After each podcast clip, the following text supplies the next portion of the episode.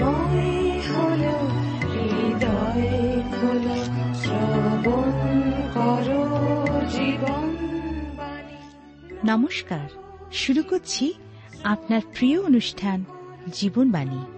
জীবনবাণীর সকল শ্রোতা বন্ধুর প্রতি রইল আমাদের আন্তরিক প্রীতি ও শুভেচ্ছা। তারপর কেমন আছেন বন্ধু? আশা করি নিশ্চয়ই ভালো। আজকাল খবরের কাগজ খুললেই দেখা যায়, খুন, ডাকাতি ব্যভিচার এবং আরও দুর্বিষহ দুঃখজনক ঘটনা। কিন্তু কেন? মানুষের প্রতি মানুষের নেই কোনো সম্মান, নেই ভালোবাসা, নেই কোনো সহানুভূতি। মানুষ এক অসহনীয় পরিস্থিতির মধ্যে বাস করছে। এর মধ্যে আমার আপনার কি কোনো দায়িত্ব নেই? তাহলে শুনতে থাকুন আজকের আলোচনা, যার দ্বারা আমরা সকলেই উপকৃত হতে পারি। তাহলে শুনুন জীবনবাণীর আজকের আলোচনা।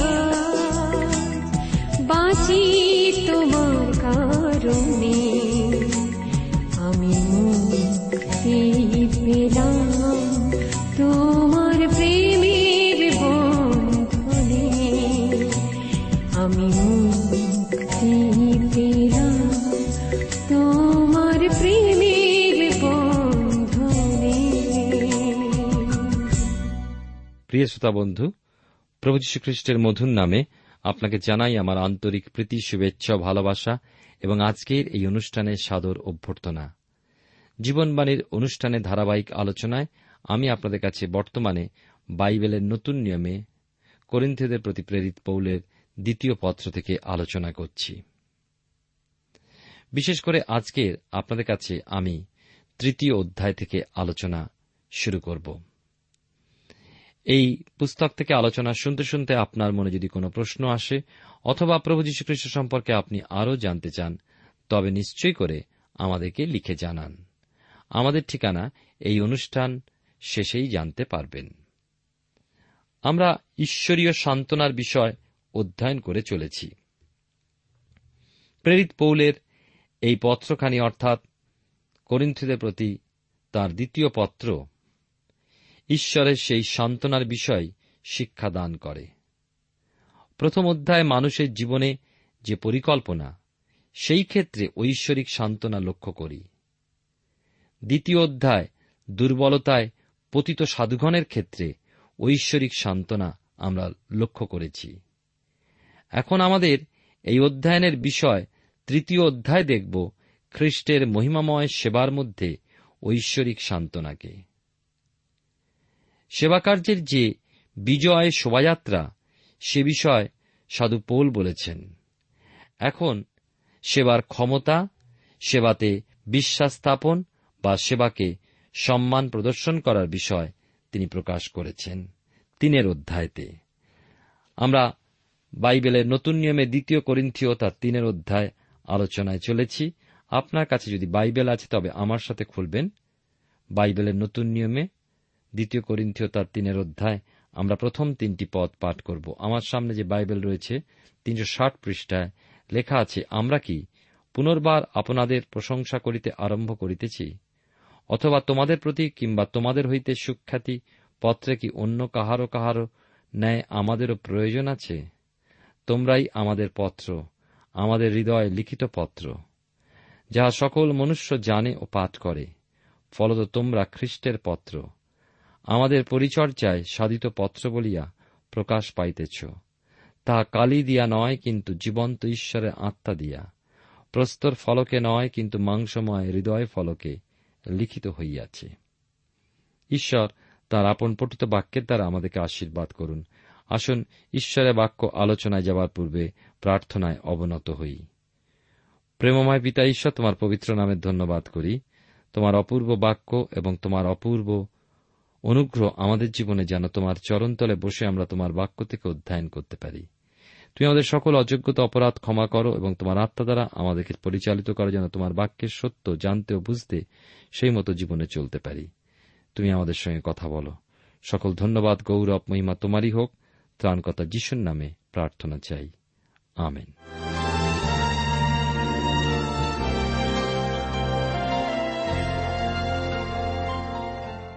প্রিয় শ্রোতা বন্ধু, আপনি জীবনবাণীর অনুষ্ঠান শুনছেন। এই অনুষ্ঠানে আমরা দ্বিতীয় করিন্থতার তিনের অধ্যায়, প্রথম তিনটি পদ পাঠ করেছি। সাধু পৌল বলছেন, ঈশ্বরের সেবাকারী হয়ে তার জন্য কি মণ্ডলিস্থ লোকের কাছে কোন পরিচয় পত্রের প্রয়োজন আছে? সাধু পৌল মনে করেন না, তার দরকার নেই, কারণ প্রধানত প্রয়োজন ঈশ্বরের সুপারিশ বা পরিচয়পত্র প্রদানের। এই পত্রগুলি কি সেই প্রমাণ নয়? এই সমস্ত পত্রের বিষয় তো মাংসময় হৃদয় ফলকে লিখিত হয়েছে। ঈশ্বর আমাকে অনুগ্রহ দিয়েছেন, তাই আজ আমিও বেতার সেবার মাধ্যমে মনোপরিবর্তনকারী খ্রিস্ট বিশ্বাসীদের হতে কত সংবাদ শুনে থাকি তাদের পত্রের মধ্যে দিয়ে এবং সেই সমস্ত পত্রগুলো আপনাদের কাছ থেকে পেয়ে কত আনন্দই না উপভোগ করি। আপনাদের হৃদয়ের ভাষা আমি শুনতে পাই ও জানতে সমর্থ হই বহুদূরে থেকেও।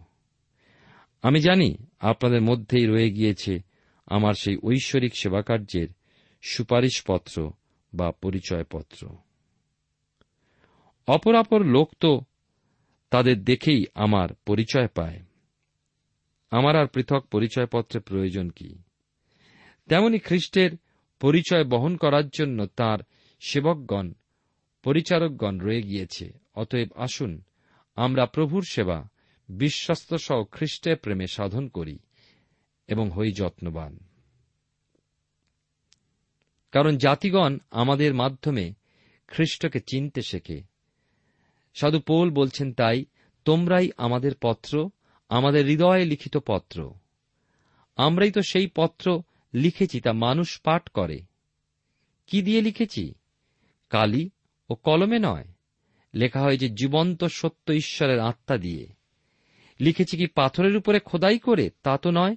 লিখেছি হৃদয়ের উপরে। সাধু পোল বলছেন, তোমরাই আমাদের পত্র।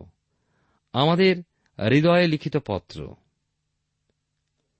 ঈশ্বরের সেবকগণ লিখে চলেন মানুষের হৃদয়। তারা তা গ্রহণ করে। প্রভুকে উপলব্ধি করে স্বীকার ও গ্রহণ করে। সমগ্র জীবন গঠন করতে সমর্থ হয়।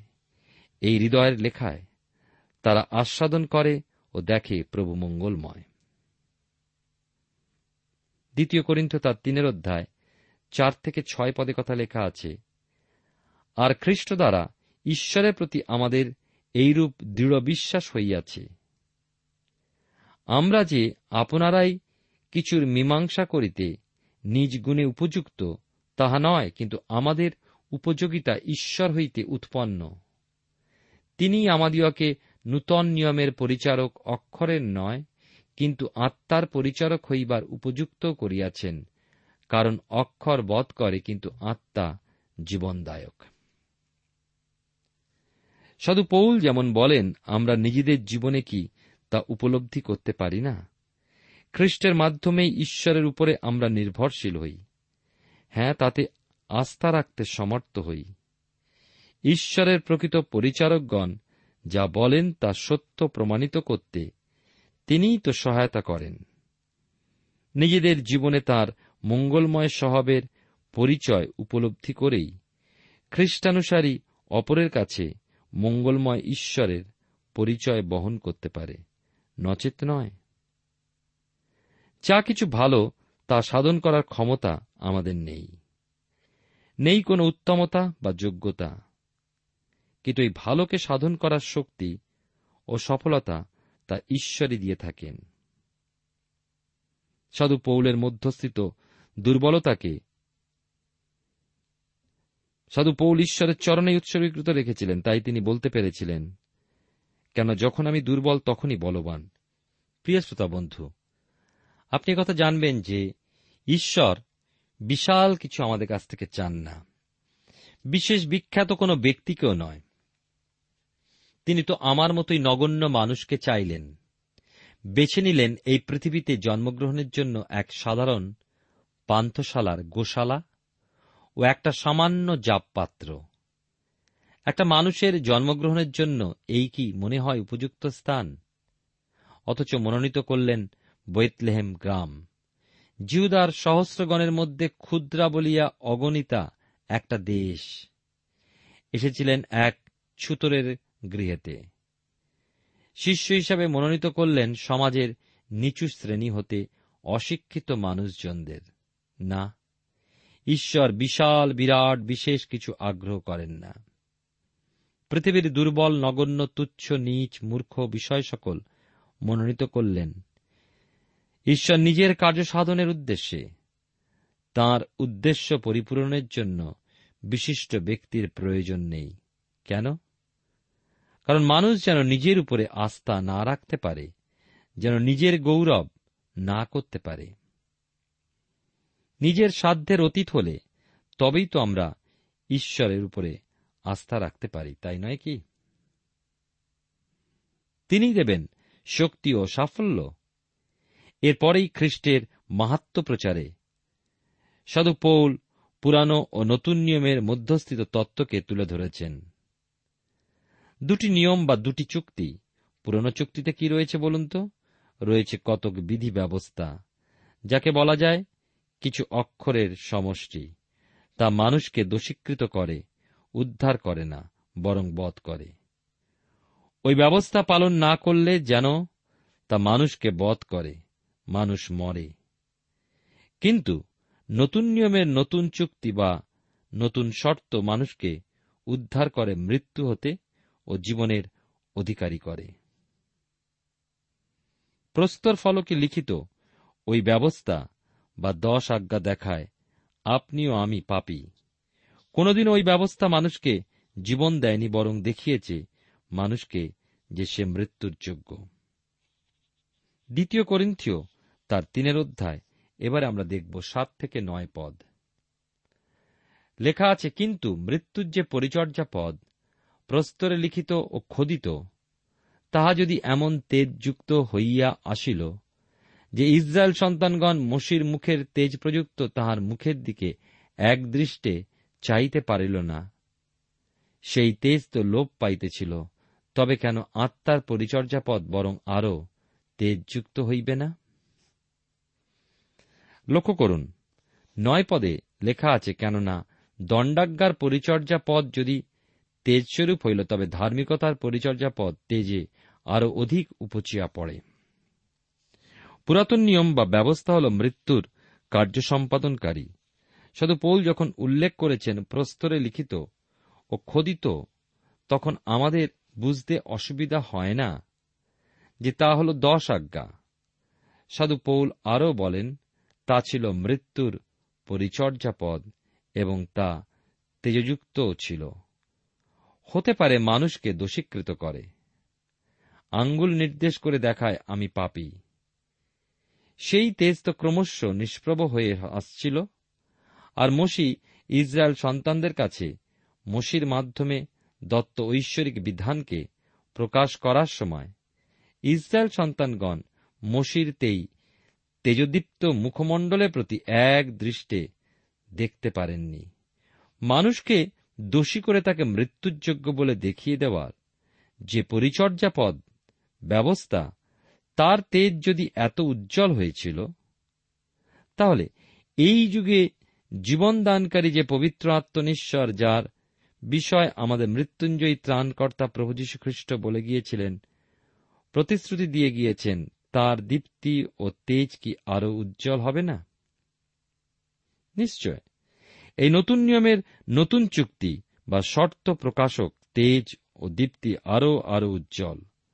মৃত্যুমূলক বা দণ্ডাজ্ঞার পরিচর্যাপদজনিত যে পরিকল্পনা তা ধ্বংসমুখী হয়েও ছিল, জ্যোতির্ময়, তাহলে ঈশ্বরের সন্নিধানে সেই মানুষ ধার্মিক বলে গণিত হয়ে তার সন্তান হিসাবে পরিগণিত হওয়ার যে জীবনমূলক পরিকল্পনা, তারও কত না জ্যোতির্ময়। পুরাতন নিয়ম যদি এত তেজোদ্দীপ্ত ছিল, তবে নতুন নিয়ম কত না তেজোদ্দীপ্ত। তাই নতুন নিয়মের শর্তানুযায়ী যে পরিচর্যা পদ তা হল ধার্মিকতার পরিচর্যা পদ যা আমরা পাই প্রভু যীশু খ্রিস্টেতে।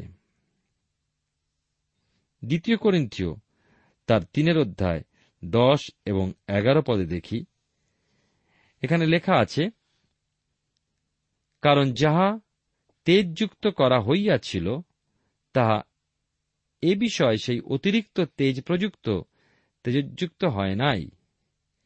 কেননা, যাহা লোপ পাইতেছে তাহা যদি তেজযুক্ত হইল, তবে যা স্থায়ী, তাহা কত অধিক তেজযুক্ত?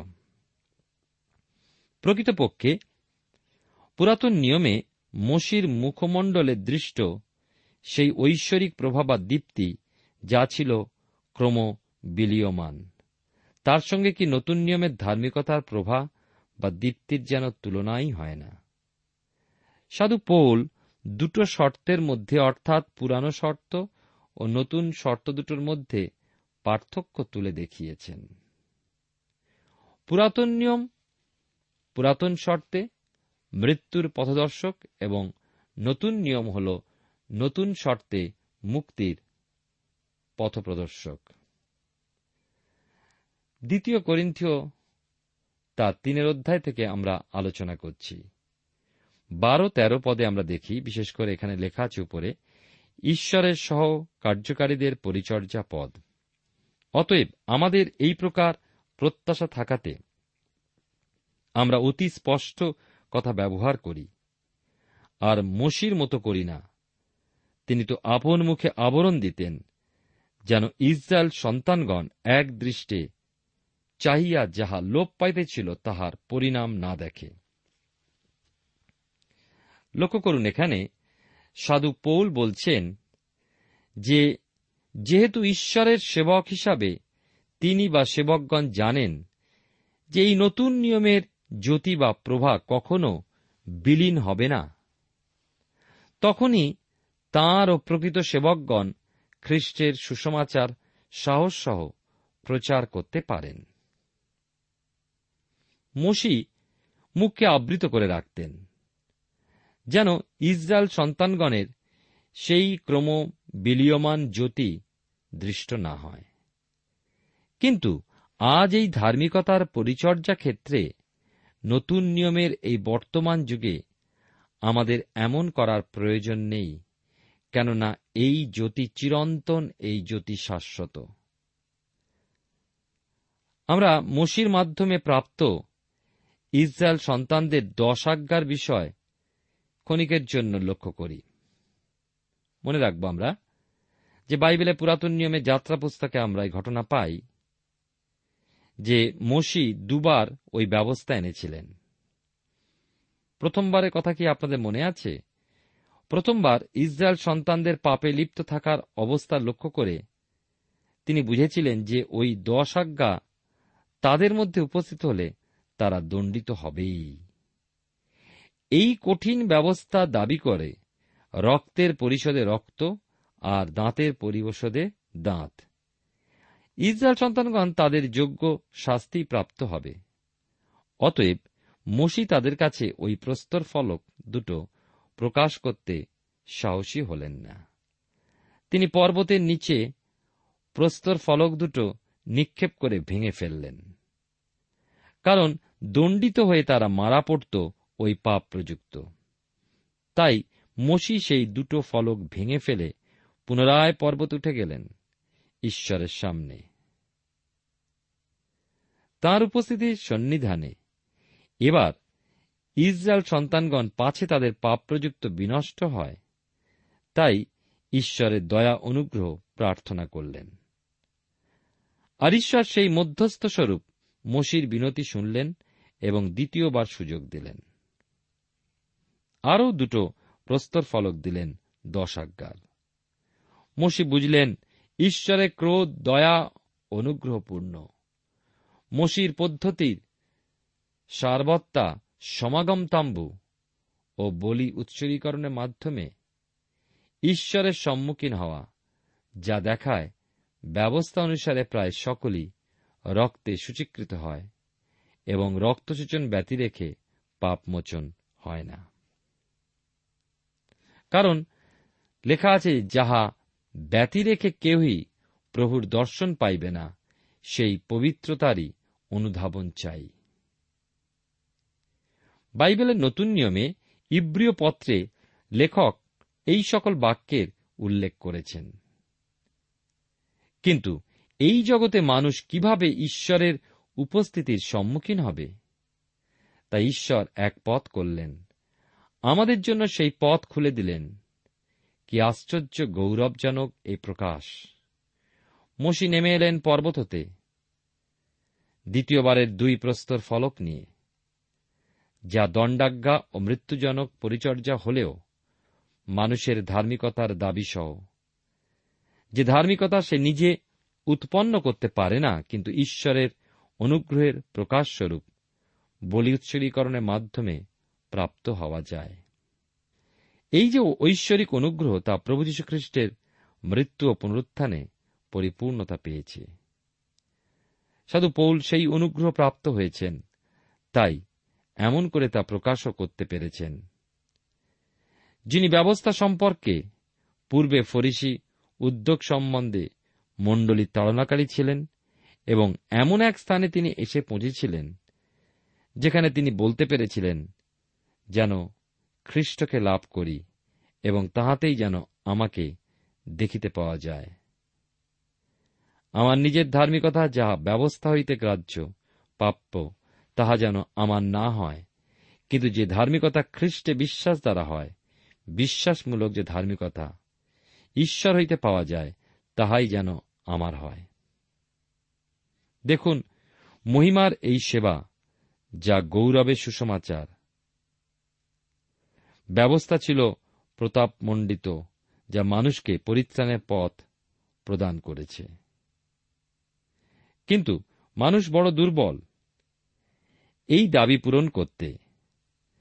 জীবনের মহিমাময় পথ হল এই, যা ঈশ্বরের গৌরব ও সন্তোষজনক। কিন্তু মানুষের পক্ষে পুরাতন নিয়মে তা মানুষের পাপ প্রযুক্ত মৃত্যুজনক পরিচর্যা হয়ে এল। প্রিয় শ্রোতা বন্ধু, প্রিয় ভাই বোন, ঈশ্বরের অনুগ্রহের মহিমার খ্রিস্টতে পূর্ণপ্রাপ্তি হল মহিমার পরিচর্যা। এই জন্য ধন্য ঈশ্বরের গৌরবময় সুসমাচার। ধন্য ঈশ্বর, আনন্দময় ঈশ্বর। কিসে তিনি আনন্দিত? কেনই বা তিনি প্রফুল্লিত? কারণ তিনি মানবপ্রেমী ও ও দয়াতে সদানন্দ। মানুষকে তিনি উদ্ধার করতে চান। মিকা ভাববাদী পুস্তকে সেই কথাই তিনি বলেছেন, কে তোমার তুল্য ঈশ্বর? প্রিয় শ্রোতা বন্ধু, আমাদের ঈশ্বরের সমতুল্য কেউ নেই। সে মহান ঈশ্বরকে ধন্যবাদ দিই, যিনি আমাদের দুর্বলতায় আমাদেরকে শক্তিযুক্ত করেন, আমাদের অপরাধ সকল ক্ষমা করে, আমাদেরকে নবায়িত করেন, আমাদেরকে নতুন করে চলবার শক্তি দান করেন। সেই ঈশ্বরের চরণতলে আসুন আমরা সমর্পিত হই, তার কাছ থেকে শক্তি, অনুগ্রহ, আশীর্বাদ ভিক্ষা করি, প্রার্থনায় অবনত হই, যেন তিনি আমাদেরকে সাহায্য করেন। প্রেমা পিতা, ঈশ্বর, তোমার পবিত্র নামের ধন্যবাদ করি তোমার সকল দয়া অনুগ্রহের জন্য কৃতজ্ঞ হই, যে আমাদের অধর্ম অনুযায়ী তুমি কখনো প্রতিফল দাও না। তোমার দয়া অনুগ্রহ করুণায় আমাদেরকে বারবার তোমার কাছে আহ্বান করেছ, যেন তোমার শক্তিতে আমরা চলতে পারি। তোমার ইচ্ছা অনুযায়ী আমরা যেন বাধ্য হতে পারি, তোমার বাক্যে অনুসরণ যেন করতে পারি। তুমি আমাদেরকে সাহায্য করো, আমাদেরকে বিশ্বাস দান করো, যেন আমরা ভেঙে না পড়ি, আমরা যেন সরে না পড়ি তোমার আরও নিকটবর্ত হই তোমার আরও শক্তিযুক্ত হতে পারি। তুই আমাদের সঙ্গে থেকে চালাও। সকল ধন্যবাদ, গৌরব, মহিমা, শুধুমাত্র তোমাকে দান করে। প্রার্থনা তোমার যিশু নামে চাইলাম। তুমি দয়া করে শ্রবণ গ্রাহ্য করো। আমেন।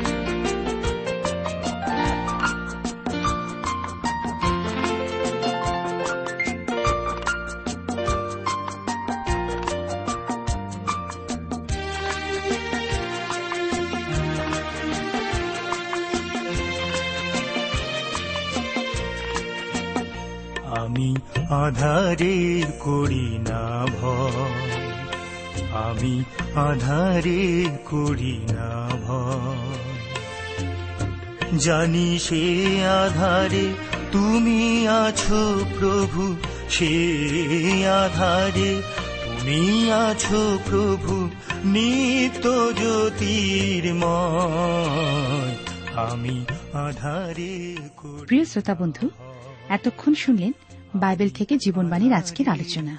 আমাদের অনুষ্ঠান কেমন লাগল?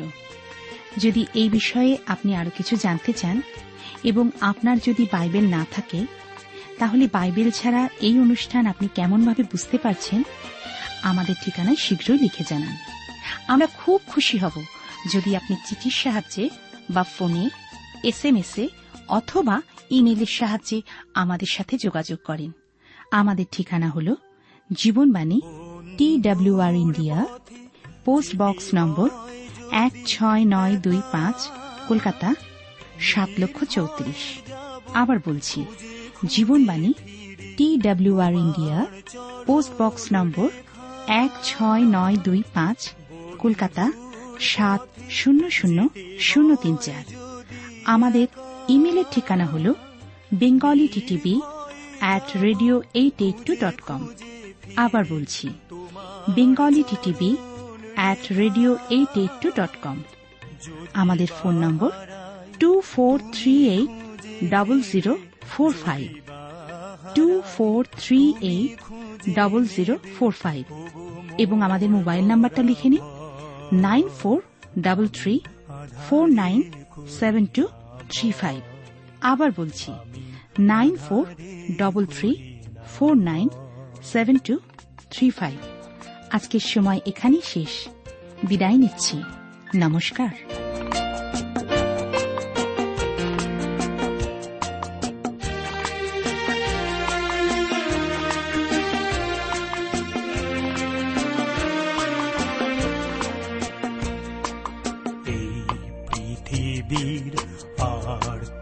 বাতাসে, আমারই দীর্ঘ শ্বাসে লজ্জা রাঙানো বৃথা অবকাশ, তুমি তো রয়েছ পাশে।